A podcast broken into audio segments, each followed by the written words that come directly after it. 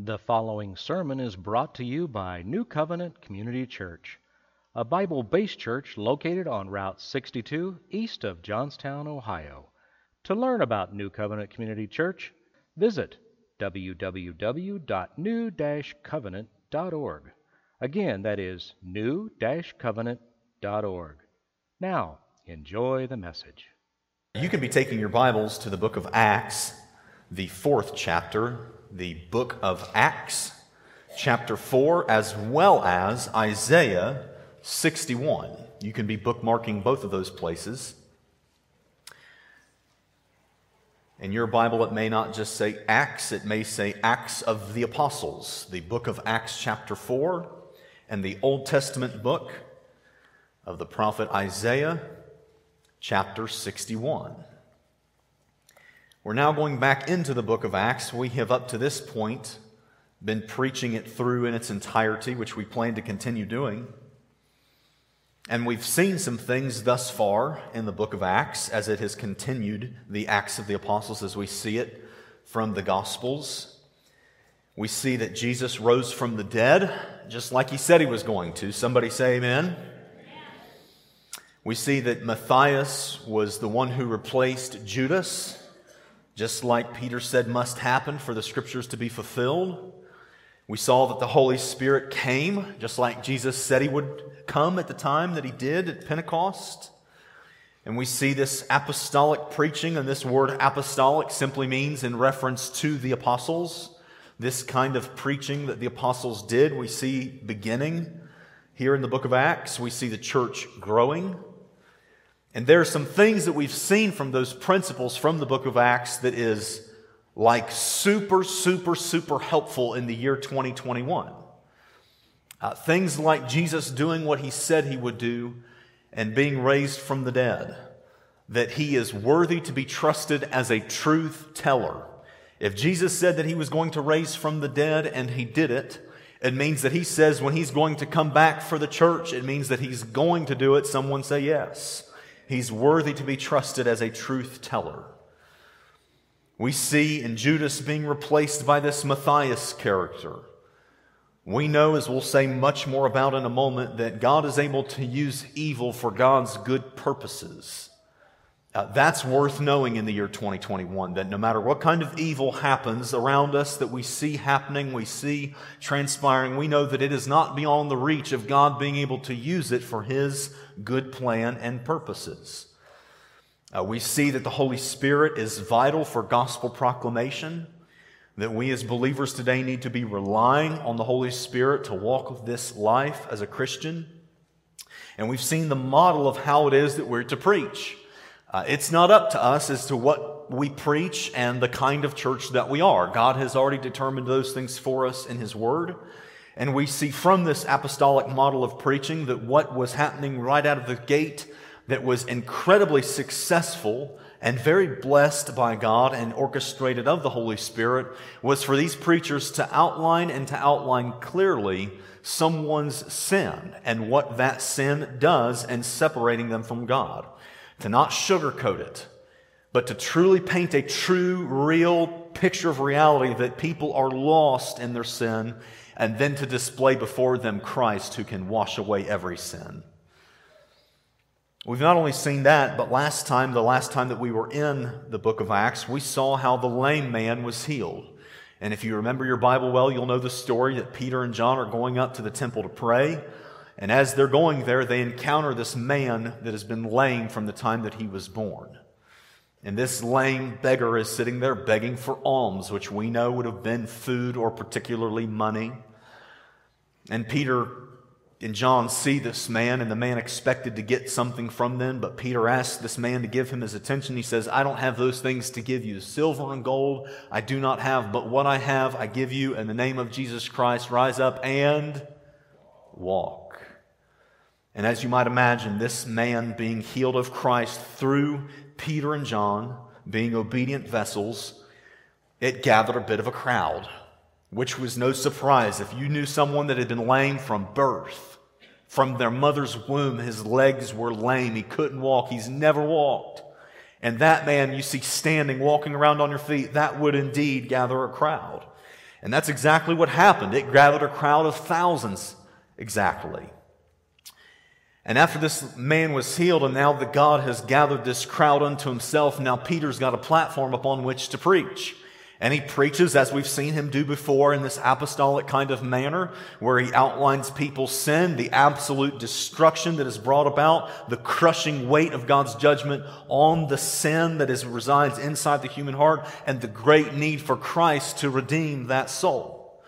Many people begin to get saved, but the thing that happened particularly in that moment is that the religious leaders and governing leaders of the day, as it were, weren't too happy about that.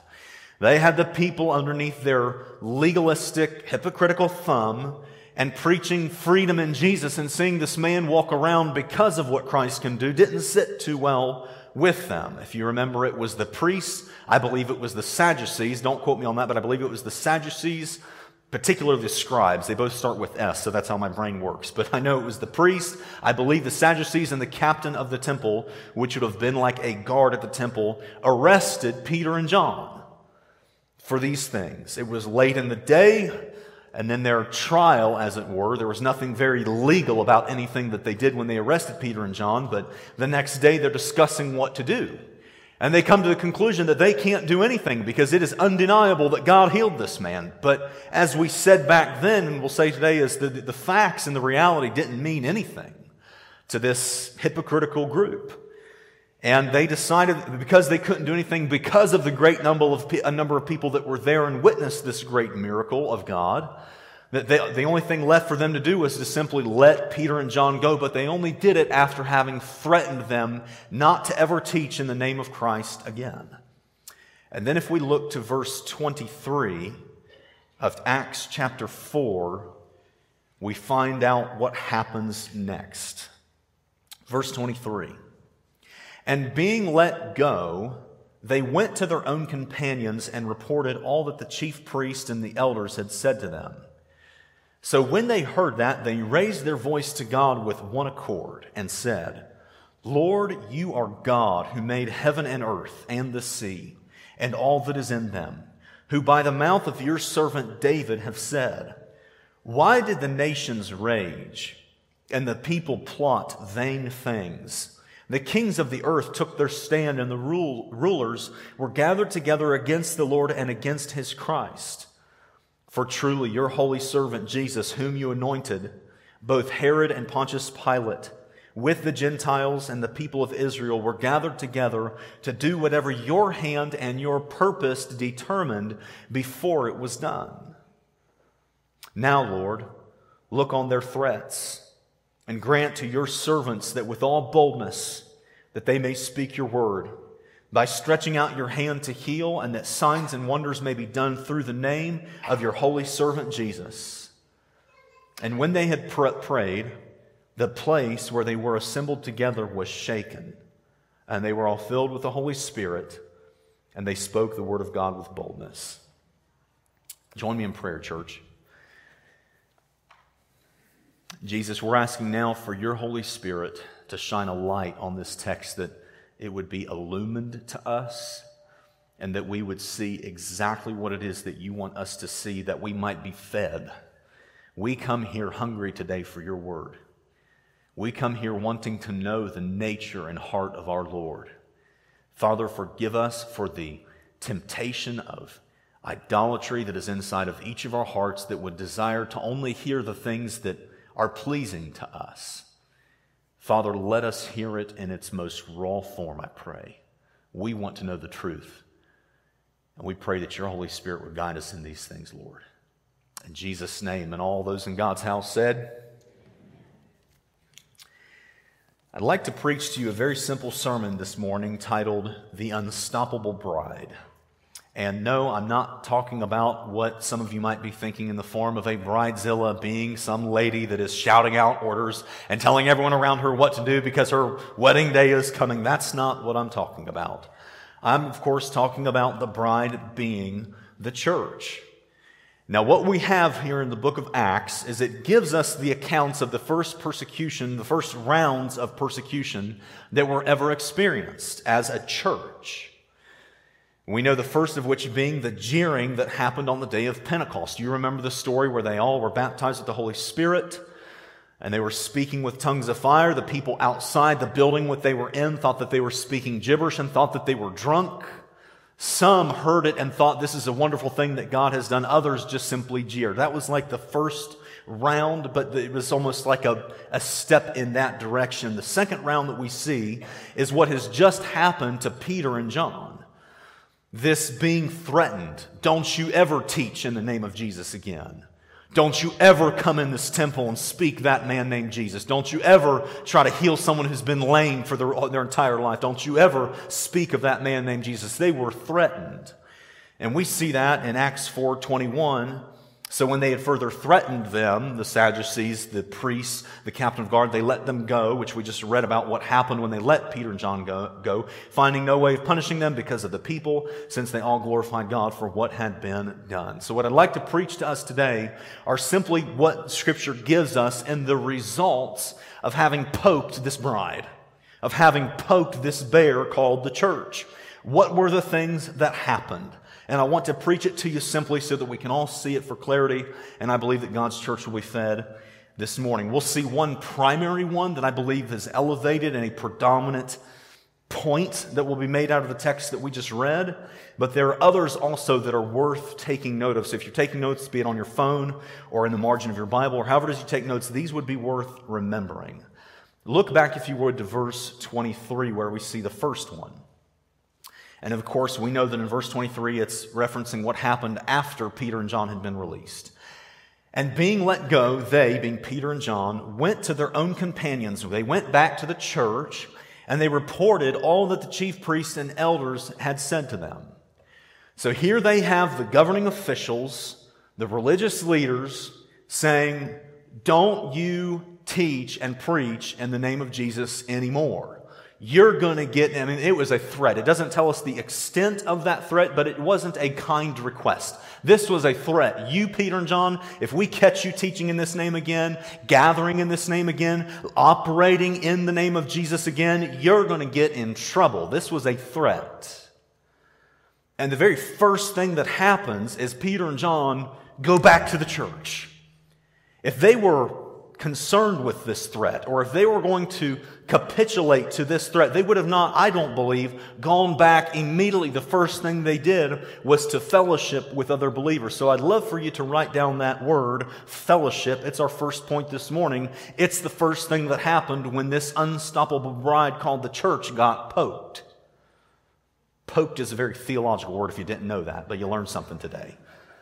And it just makes me wonder, and this is where my brain goes, and I don't have anything in Scripture that would make me think that it happened exactly this way, but it just makes me wonder if indeed it happens, which perhaps it doesn't, but if it indeed, indeed happens such that demons have to report to the devil what's been going on as he's obviously going about like a roaring lion seeking whom he may devour, I just wonder what that report sounded like.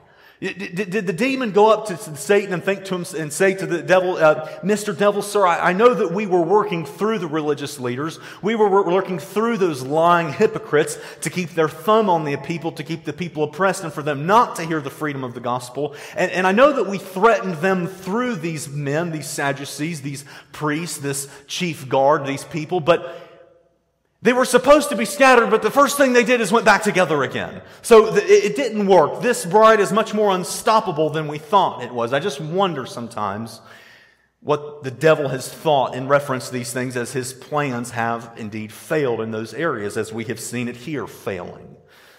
But that's not all, and I'll say more about all this in a moment. But look now to verse 24, part B, the second part of that verse. So when they heard that, when the people whom Peter and John, the other church members, the other Christians that they went back to, when they heard what Peter and John said, and I hope I'm, you've got a Bible in front of you because I'm, I am, I'm paraphrasing lots in here so we can see it clearly. They, being the collection of believers together, they raised their voice to God with one accord. Everyone say one accord with me, ready, set, go. One accord. So Peter and John go back to the church. That's the first group they wanted to go back to. They wanted to be with the other brothers and sisters in the faith. They report all that had happened. And then all of these people, after hearing this thing, they all together in one accord lift their voice. And we'll talk about what it was that they lifted their voice in, but we mustn't go any further before we realize that they were in unity. Someone say unity. Now, write that word down if you're taking notes this morning because it is our second point of what happens. The thing that we see when we digest Scripture in its detail of understanding. They went together to fellowship and then they were unified. This is what happened when this unstoppable bride called the church got poked. I like using that word, poked. That's a good word. You might hear that from this pulpit more often. I like that word. And it makes me wonder also if it indeed happens, which again, perhaps it doesn't, but if we use our imaginations, and I just wonder perhaps not meaning that our imaginations mean anything. The Word of God is what stands, and that is what we know to be true. But it makes me wonder, perhaps, what that report was like when some demon goes back to the devil and explains, yeah, not only did they go back to fellowship, but now they're unified. This thing of threatening these two leaders, Peter and John, it was supposed to scatter them. They were supposed to be dispersed, but now they love each other even more than they did to begin with, and now they're even more unified than they were to start with. This bride's a little more unstoppable than I think that the devil thought would happen. Now, here's what I want to say, church, and I have been, from last night until right now, I have been praying about what to share with this because I believe it's so important. I do not claim to have any supernatural spiritual giftings of prophecy or foreseeing the future of any kind. I'm just a simple person, like hopefully you are today too. I'm just a man that loves the Word of God. That's all I am. But I do believe in wisdom. We are seeing, just like it was in those days where the church was being attacked, through the means of getting them to not fellowship, through the means of getting them not to be unified, that obviously the devil failed in. There's nothing new under the sun, as we know Scripture says, and I believe with all my heart that we are getting ready to be faced with an assault on the church with regarding these two topics of fellowship and unity, the results of this unstoppable bride. And here is what I mean by that. Uh, we're in a world today, and we, this is no surprise to anyone, where we're underneath a leadership, if you call it leadership, that is trying to make two different groups of people. And if you're thinking vaccinated and unvaccinated, you'd be thinking right. There's a movement of you can only work in certain places whether or not you are vaccinated or not. You can only do certain things whether you are vaccinated or not. That has been the goal very clearly of, of separating those two groups of people. And I believe absolutely that the devil will intend to take that same motive, the same mission to try and separate the church also. Now, hear me and hear me clearly. I have my own feelings with regard to the whole vaccine topic and issue. But that's another time for, for when you ask me, or if you ask me, or if you don't ask me, that's fine, but that's one thing. The thing that I feel the responsibility before God to say is that it's very, very clear that all people see, regardless of where you stand on this whole thing, it's very important that you see what's happening, that you see that what the vaccine thing is doing, that it's the warm up show to the mark of the beast. Whether you've been vaccinated or not, it is vitally important that you see that, that you understand those things with clarity. Okay? That's, that is what I feel the responsibility of God to preach His word, to say that it is so important that we see that. But here's what I want us to see from Scripture Peter and John go back and they report what all the chief priests and all those goobers said. And the thing that they were told to do, the threat that was that they reported that they get that this leadership gave to Peter and John, that they go back to report to the church, it indeed was a dangerous thing. It was a dangerous thing that was a threat. And they go back and report to the church a dangerous thing that could take life.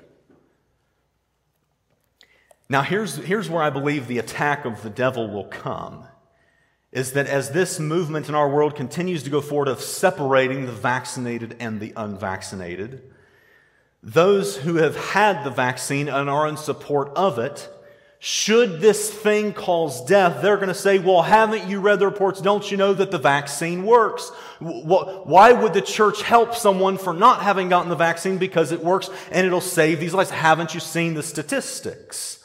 And the temptation for all of those who have not been vaccinated will be, Well, don't you see the statistics also? Don't you know that none, none of the animals even survived from the trial? Don't you see those things? And, and there will be temptations on both sides of this fence to alienate people on the other side of the fence.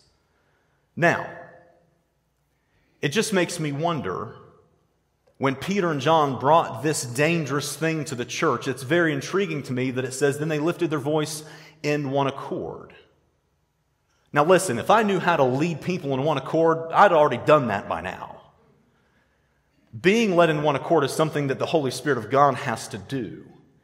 As we individually, as believers, look in the mirror and say, Are, are we, are we representing that?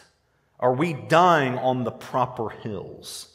It makes me wonder if Jesus, let, us say this movement continues for, let's say, the next eight weeks, and let's say that, that Christians begin to become more polarized on this topic, and it makes me wonder if Jesus came right back then, back right then, how, how unified would he find his church? What is the, the question I've been asking myself is, what is the way for us to lift our voice in one accord like that?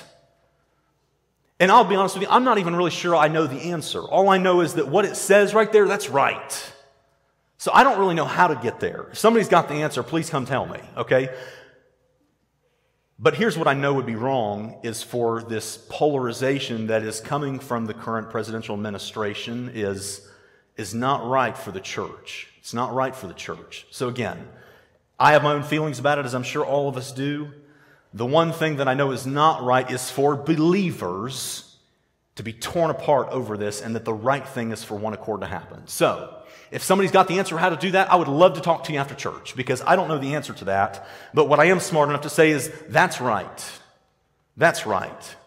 So if you also would say, yes, that's right, for believers together to lift their voice in one accord, that's right.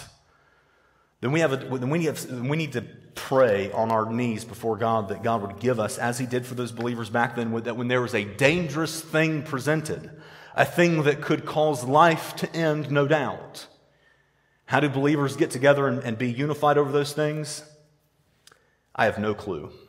But I'm just praying the Holy Spirit of God what only the Holy Spirit of God can do because this task is far beyond the man of Ben Sweeterman or any other leadership in this church. So, my prayer for us is that we would see this correctly, that we would see that the result of the true church, and this will be a very interesting litmus test as we continue on. The, what happened when the true church got poked was that they were in fellowship and they were unified by God's grace. Let it be so for New Covenant. Somebody say amen. Verse 24. So when they heard that, when the other believers heard that, they raised their voice to God with one accord and said, Lord, you are God who made heaven and earth and the sea and all that is in them, who by the mouth of your servant David has said, Why did the nations rage and the people plot vain things? The kings of the earth took their stand and the rulers were gathered together against the Lord and against his Christ. For truly your holy servant Jesus, whom you anointed, both Herod and Pontius Pilate, with the Gentiles and the people of Israel, were gathered together. Listen to this, church. I hope you're paying attention. Verse 28 to do whatever your hand and your purpose determined before it was done. Now, write in your Bible, it'd be helpful if you wrote in the margin of your Bible Psalm 2, verses 1 through 2, which is what the people quoted and lifted their voice and together in one accord with. That was the that was what David said that God spoke by the prophet David. Psalm 2, 1 through 2 is where you can find that. So Peter and John, they go back to the church. They're in fellowship. They're in unity. And they come together in one accord to say this thing. And this is certainly the predominant point that we'll see this morning of what happens when you poke the church, when you poke this unstoppable bride, is that there becomes a very clear and certain understanding of God's sovereignty over evil. It'd be worth you writing those words down as it's our next point. God's sovereignty over evil. What became very clear to them is even through these goobers, as we call them, the Sadducees, the chief guard, and, and whoever else it was that was persecuting them and, and locked Peter and John up in prison, what they came to the understanding of was much as like it was when Peter stood up in the church and said, okay, this Judas character, even doing what he did in his wickedness, God was able to use to fulfill the scriptures. to accomplish his purposes. And this is important for us to know, dear friends. This is so vitally important that you and I have an understanding of God's sovereignty over evil. When the church got poked, this became much more clear to them. Both from Peter preaching it previous to Pentecost and even now as they collectively in one accord are coming together and saying that even, even down to the very people that crucified Christ and put him on a cross, God determined before it even happened that he was going to be able to use those things for his plan and for his purposes. And so uh, to see this, and then we'll give some examples, to see this clearly, it's important that we look at some other scriptures, one of which being James 1:13, as we understand this about God and we understand how this works. It says in James 1:13, let no one when he is uh, let no one when he is tempted say I am tempted by God, for God cannot, cannot be tempted by evil nor does he himself tempt anyone. So I've had people ask me before, well, Pastor Ben, is it permissible then to do an evil act to bring about God's plan? To which the answer is absolutely not. God is not the author of evil. He's not the one who orchestrates it nor calls people into it, but he can use the wicked acts and intentions of others to bring about his plan and to bring about his purposes.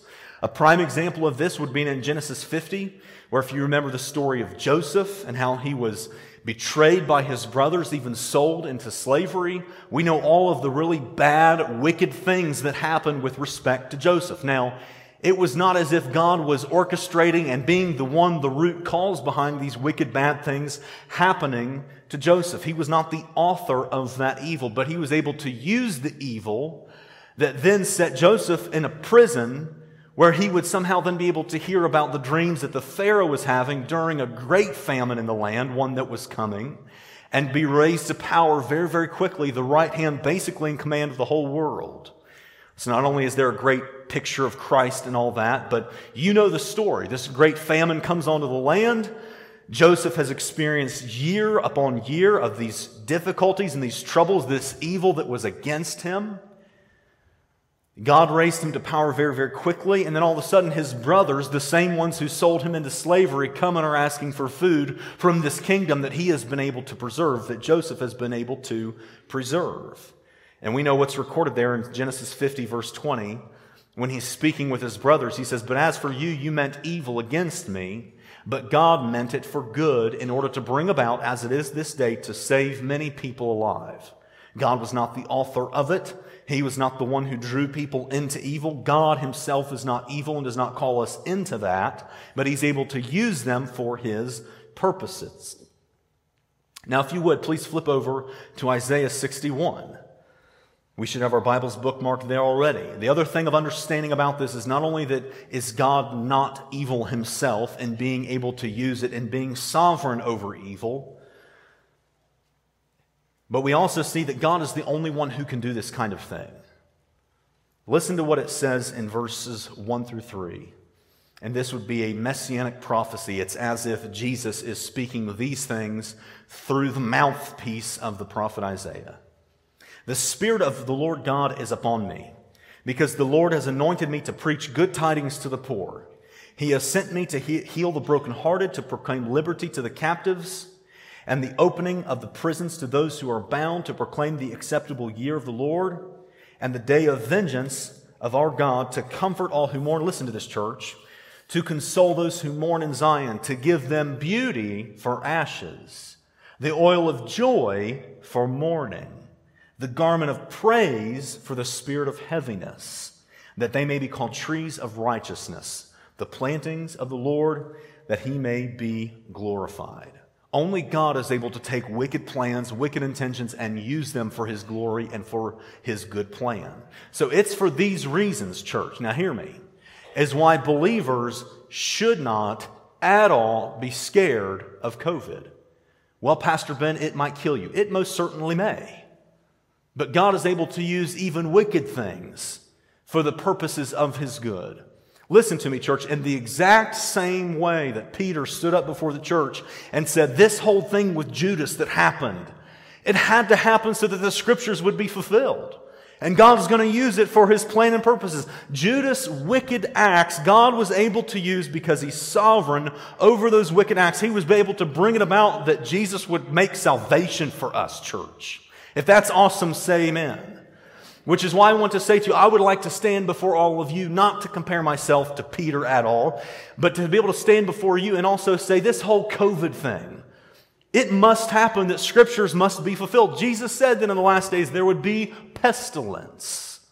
COVID has to happen so that scriptures might be fulfilled. And it's not something worth worrying about. Could it kill you? Yes. Should you be worried about it? If you're a believer, absolutely not. Absolutely not. As I've shared with you before, COVID might kill this man. It might take this body. But God is able to use that COVID, that spike protein. I'm sick to death of even seeing the little picture of that goober. And, and that'll be the very thing that I ride straight into glory. Somebody say, man, if you know the Lord Jesus Christ. I'm not worried about COVID, even though it may kill me. I'm not worried about it. And I'm thankful that my faith has grown in this, and I hope yours does too. Know this in Wisdom Church. Let's pretend for a moment that next week COVID falls off the complete face of the planet. Y'all, it's going to be about five minutes until there's something other big, huge thing to worry about. It'll be Kim Jong Un and that great haircut that he's got that's going to nuke us all. Okay, I mean, like it's it's going to be something. It's going to absolutely. If it's not COVID and it's not a nuclear bomb, it'll be something that we can't even conceive of right now. Some big, dangerous, disastrous thing. Listen, let's say it is a nuclear bomb. God is He is sovereign over evil.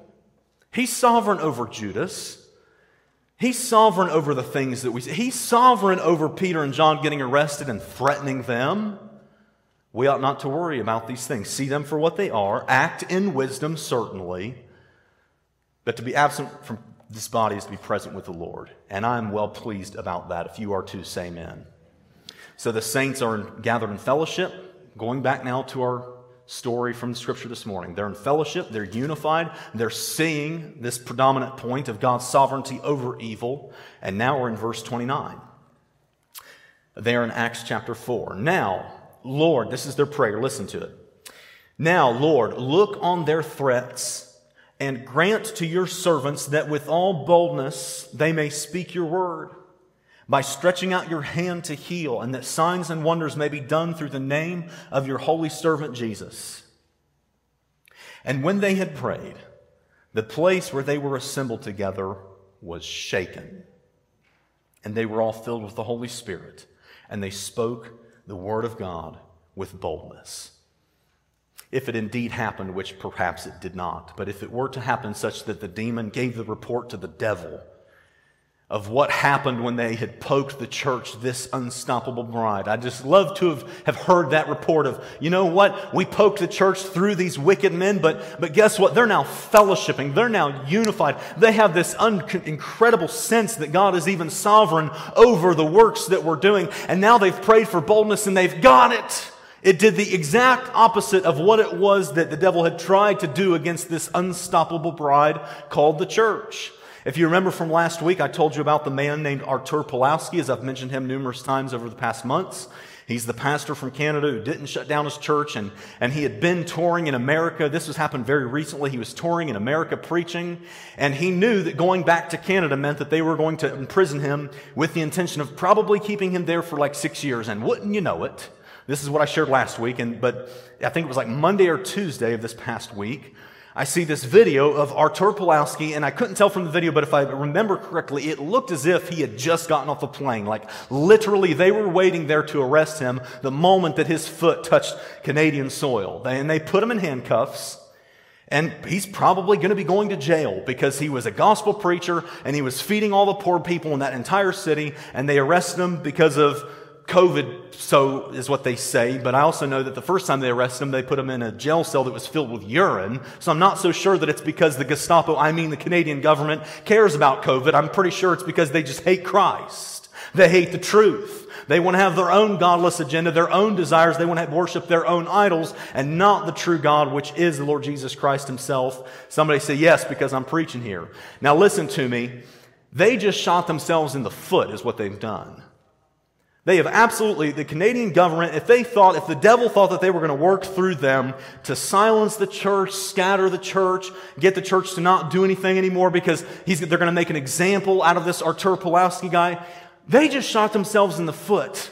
Because all of a sudden they've got believers now praying for that same kind of boldness. They've got believers now ready saying, go for it. Go ahead and arrest me for preaching this gospel. It, is, it has put, been gasoline on the fire of the gospel, and it's awesome already to see what's happened with just one man in a neighboring country that's gone to jail for the things that he believes in. But I digress in all of those things. The next thing that absolutely happened for the church when Peter and John went back to them was that they prayed for boldness. That'd be a good word for you to write down. When the church got poked, when this unstoppable bride got poked, there was some boldness that happened. They prayed for it, and God answered the prayer. So, what I hope you've seen, and what I hope you've seen clearly in all this, is that when this unstoppable bride got poked, even in the little way that it did, Peter and John spending a night in prison and then getting let go because they didn't have any leverage because all the other people saw the guy that got healed, the things that resulted were fellowship, unity, a keen and true understanding that God is sovereign even over these evil things, and boldness. So, this is a crazy world, and I feel completely, totally, completely with all these things that are completely over my head when it comes to all that we're seeing in the world. But, but what I do know without a shadow of a doubt is that those things are right. In this world where we do have differing opinions on all kinds of things, and let me tell you, I've got some opinions. I'm a, I've got a PhD in my opinions, okay? But, but more than my opinions, I know that this is right. So if you would say that this is right, this is our goal, this kind of fellowship, this kind of unity, this kind of understanding of God's sovereignty over evil, and this kind of boldness. This is absolutely what the Word of God says happened, and I believe with all my heart that it is right. And I wish that I knew, and, and perhaps Peter and John wished that they knew exactly how they could lead the church so that everybody could be led in that. But I'll just be honest with you, I really don't. And I'm praying for the Holy Spirit of God to somehow bring this about in our church in preparation for the absolute attack that I see coming from the enemy and these kinds of things. So, Lord God in heaven, help us, I pray. Help us to be united in these. How, I, I, don't know how to, I don't know how to unite vaccinated and unvaccinated people. I don't know how to do that. I've got my own feelings about all this. I, I don't know how to, how to lead the church through that. I have no clue how to lead the church. I don't know how to get here. I'm completely lost in how to do that. But I'm praying for God to do what only He can do and, to, and for us to see what's right and for the Holy Spirit of God that resides in us to draw us to this. So we'll see. We'll see. We'll see what happens. I'm trusting the Lord with each step, though. So I hope you've asked the question why is it that this bride is unstoppable? Why is it that, that we are this fellowship united, seeing God's sovereignty over evil in this boldness? I hope you know it's because the groom of this bride is the one that's unstoppable. Somebody say yes. The groom of this bride, our Lord Jesus Christ, he is unstoppable in this thing. The shepherd of this flock is unstoppable. The captain of this army, the king of this kingdom, he is the one that is utterly, utterly, utterly unstoppable against this movement of evil, against all these things. And he is the one that can bring about those things. So, so rather than me having some kind of intellectual idea of how I'm going to manipulate people's emotions so that we're all just happy on Sunday, it's like, no, we really need the Spirit of God to do something that only the Spirit of God can do among a church and I'm praying for it desperately. The Bible says that the name of the Lord is a strong tower. The righteous run to it and they are safe. I hope we're running to the name of the Lord as our strong tower and not our political feelings, opinions, strong things, be it politically or not. I hope the name of the Lord is the banner that we're going to, first and foremost and above all else. And as it is with every sermon, some of you love to hear that and some of you hate to hear that. But all I know how to do is to get up here and show you what God's Word says, which I hope is what I've been able to do. So the last question we would have this morning is Have you run to that tower? Let that question simmer in your heart for just a minute. Have you run to that tower? Because if you don't know Jesus, God's judgment against your sin is there. You're condemned already sitting here this morning in your sin. And you need to drop it, you need to repent, and you need to turn and trust the Savior to forgive you. You need to run to His name like that. But you know what I think we probably have a lot more of? Like, probably the majority of us are believers, people who have run to that tower and they are safe in it from the standpoint of their sin. But it makes me wonder how many times have we run to the tower of our own understanding? How many times have we run to the tower of our own intellect? How many times have we run to the tower that has been built with all the mess in the world of all these political things? Have we run to the name of the Lord first and foremost? Don't get me wrong. I've got my own opinions and feelings about all the stuff that's going on in the world, but, but when I see this, man, it convicts me to think, man, the church, the church, and when I say the church, and I don't want you to think I'm bad mouthing every church because that includes us too. Did you know that we are destined to be a, a split up group of people? That's the direction we're headed right now. Maybe not as much as some. I think there is a good spirit of unity in this church among others, but but, but with this very strong, very prevalent, moving everyone into a vaccinated and unvaccinated camp, we're, we are all headed there. And boy, if I wish I knew the answer of how us not to be there. All I know is that, that they were unified. I know without a shadow of doubt, with all my heart, that Peter and John went back to those believers. They told them what, the, what had happened, and they heard of something that could mean and did mean the end of their lives for many and yet they were unified. They were in fellowship, they were unified, they had an incredible sense that God is sovereign over wicked plans, and that they prayed for boldness, and that God answered that prayer. That's all I've got for you. Not a real pretty ending, but all I know how to do is to give you God's word and to say that I hope and pray that we've been a church that could show you that you must run to the tower that is in the name of the Lord.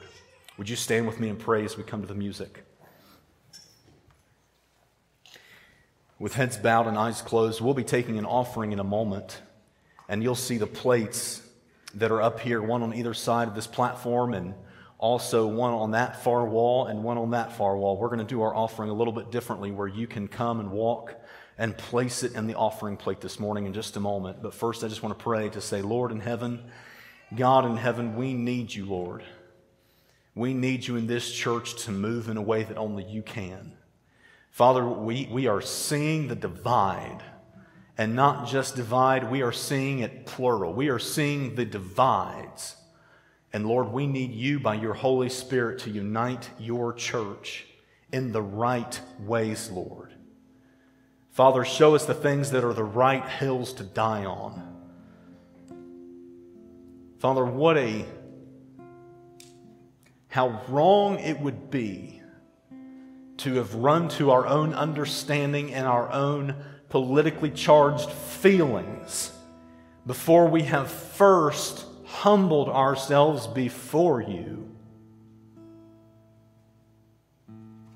Lord, I'm asking you to forgive this man right now because I am guilty of having let my charged opinions happen first before I have knelt, bent my knee before you, and opened your word to see that when the persecution came, which we see it, Lord, we see that happening, to see the results of what your church did all those years ago when Peter and John went back and they were unified they had fellowship. They saw your sovereignty. And they were in this united mission of boldness together. Lord, that is right.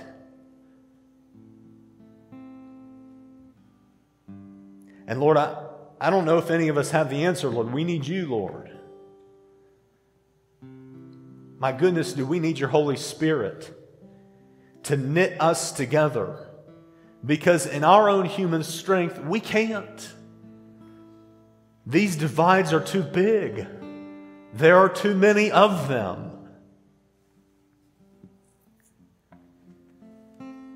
Lord, if you would grant us just one thing as a church, it would be that when you come back, when you see this lampstand called New Covenant Community Church, that you would find a united people for your purposes. Lord, make us lovers of what you say more than what we think is right. Lord, I need humbled. We all need to be humbled before you. Your word has stood on its own two feet to show us what is right. And we need you, Lord. We need you to be united in these things. Father, if there are divides that need to happen, then Lord, let them take place. Let them happen. But Father, I pray with all sincerity that I know how to have, Lord, that there would never be a divide that is wrong, a divide that should not be there. We all pray in Jesus' name, and all the church says. One divide that I know there is is between the sinner and God, and the man named Jesus Christ doing what he did made it such that that divide no longer needs to be there. If you would repent of sin and turn and trust the Savior, the promise of his word is that he will forgive you. What we're going to do now is we ask the Lord to bless this offering and multiply it and use it greatly for his purposes. Is uh, you from your seat, we're going to take this time as we sing together that you can walk from your seat to bring your tithe and offering, and let it also be more than just simply placing something in a plate. Do it first joyfully, but also let it be an act for you that you would say, I want to be united together for the right reasons. I want to be a biblical Christian, not a Christian that's right politically. We need to be right before God first. So, let's give as we sing and worship together.